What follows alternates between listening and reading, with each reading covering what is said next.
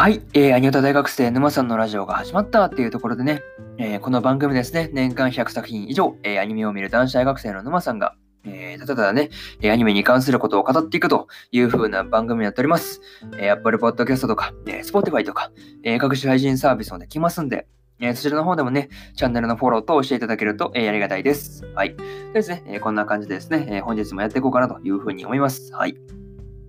でですね、え、本日1本目はですね、えー、足立と島村の、えー、第7話の感想ですね。はい、こちらを語っていこうかなというふうに思っておりますので、よかったらね、まあそうですね、気軽に聞いていていただけるといいかなというふうに思います。はい。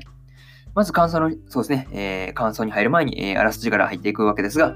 えー、冬休みも中盤、年の瀬に勉強するなんて私も随分真面目になったものだ。なんて思っていると、足立から起きてるとメッセージが来た。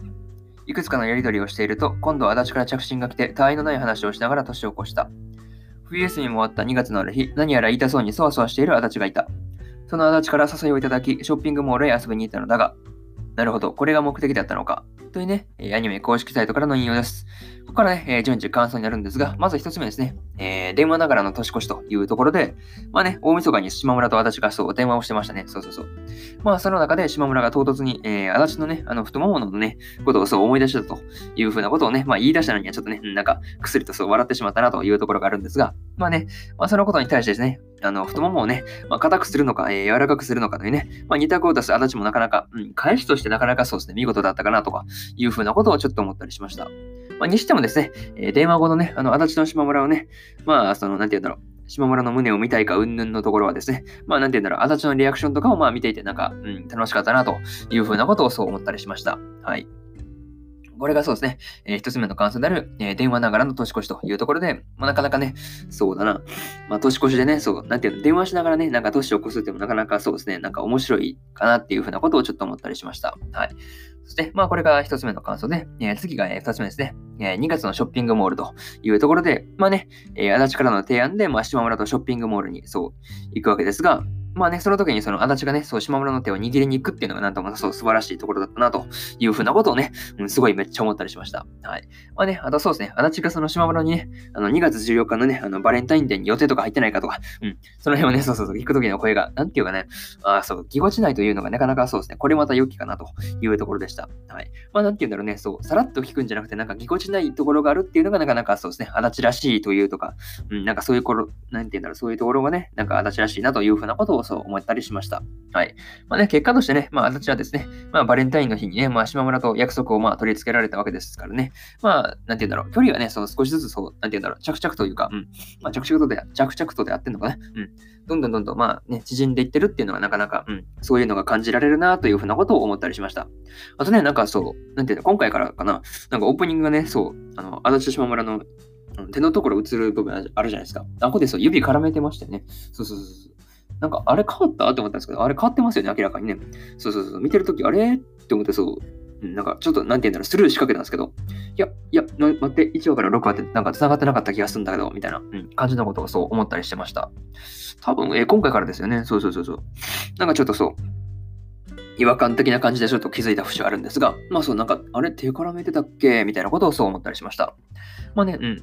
合ってますよね。うん。まあまあまあ、そういうことをちょっと、なんかそう、オープニング見てて、なんかそういうことをちょっと気づいたりしました。はい。まあね、あとそうですね、次が、えー、これがそうですね、二つ目の感想なんですけど、えー、次が三つ目ですね、えー、何やらライバル出現というところでですね、えー、島村がですね、えー、長渕の精肉店に寄った時にですね、えー、島村となんか知り合い風のタルミっていう女子ね、そう、電話番号をそう交換してたんですけど、まあね、なんか島村と電話番号を交換した時のタルミっていう人のね、まあなんか様子がね、なんか、うん、スマホね、その胸元にそう引き寄せるというか、うん、なんかそういう描写からして、なんか、そうだな、なんかガチというか、うん、なんか足立に対して、なんかライバル出現っぽい、なんか、うん、感じがあるなというふうな感じでした。ことをちょっとね、うん、思ったりしました。まさかのね、なんか三角関係かなとかいうふうなことをね、なんかそういうね、なんか妄想に、なんかね、そうですね、胸というか、まあそうですね、まあ、妄想だから頭の中だからね、うん、頭の中がそう、ぷくぷく膨らんでる感じなんですけど、うん、どうなっていくんだろうなっていうのすごい気になります。まあね、果たしてその島村と垂水の、なんていうんだろう、関係性というかね、どんな関係なのかっていうのがなかなかそうですね、次回あたりで明かされるといいかなと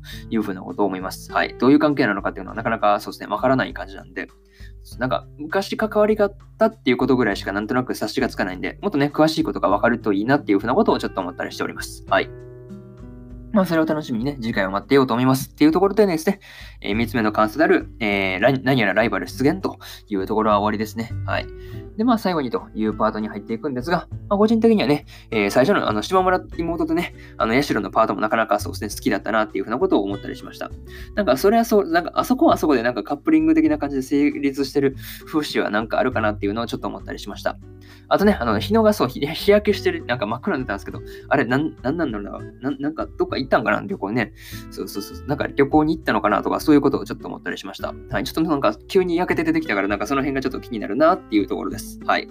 まあね、あとそうですね、CG パートでのその、たるみのね、あの、登場でね、まあなんか、あざちと島村のその関係というか、うん、なんか二人の関係がその、どのようにね、なんか推移していくというか、なんか移っていくのかなっていうのがなかなか、うん、気になって仕方がないなというところでですね、まあね、次回以降のあざちと島村も楽しみだというところで、えー、そうですね、あざちと島村の、えー、第7話の感想ですね、はい、ここまでにしようかなというふうに思います。はい。えー、そして第1話から第6話の感想はですね、えー、過去の放送でも語っておりますので、よかったらね、えー、そちらの方も、えー、合わせて聞いてみてください。はい。でね、まあ、えー、今日はですね、他にも2本撮っておりまして、えー、神たちに拾われた男の、えー、第8話の感想と、えー、落ちこぼれフルーツサラダの第7話の感想ですね。はい。この2本はね、えー、語っておりますので、よかったらね、本編見たよ、本編も見たぜっていう方は、よかったら聞いてみてください。はい。で、明日ですね、明日はですね、え、日本語るんですが、えー、魔王城でお休みの7話の感想と、えー、魔法科高校の劣等生、来訪者編の8話の感想ですね。はい。この2本を語ろうかなというふうに思ってますんで、よかったらね、えー、そうですね、明日もそうですね、聞きに来てもらえればいいかなというふうに思います。はい。ですね、えー、こんな感じですね、まあ、金曜日の朝ですが、まあね、今日終わったら土日と、うん、休みなわけですから頑張っていきましょう。はい。まあね、えー、皆様良い一日をお過ごしください。えー、以上、沼さんでした。バイバーイ。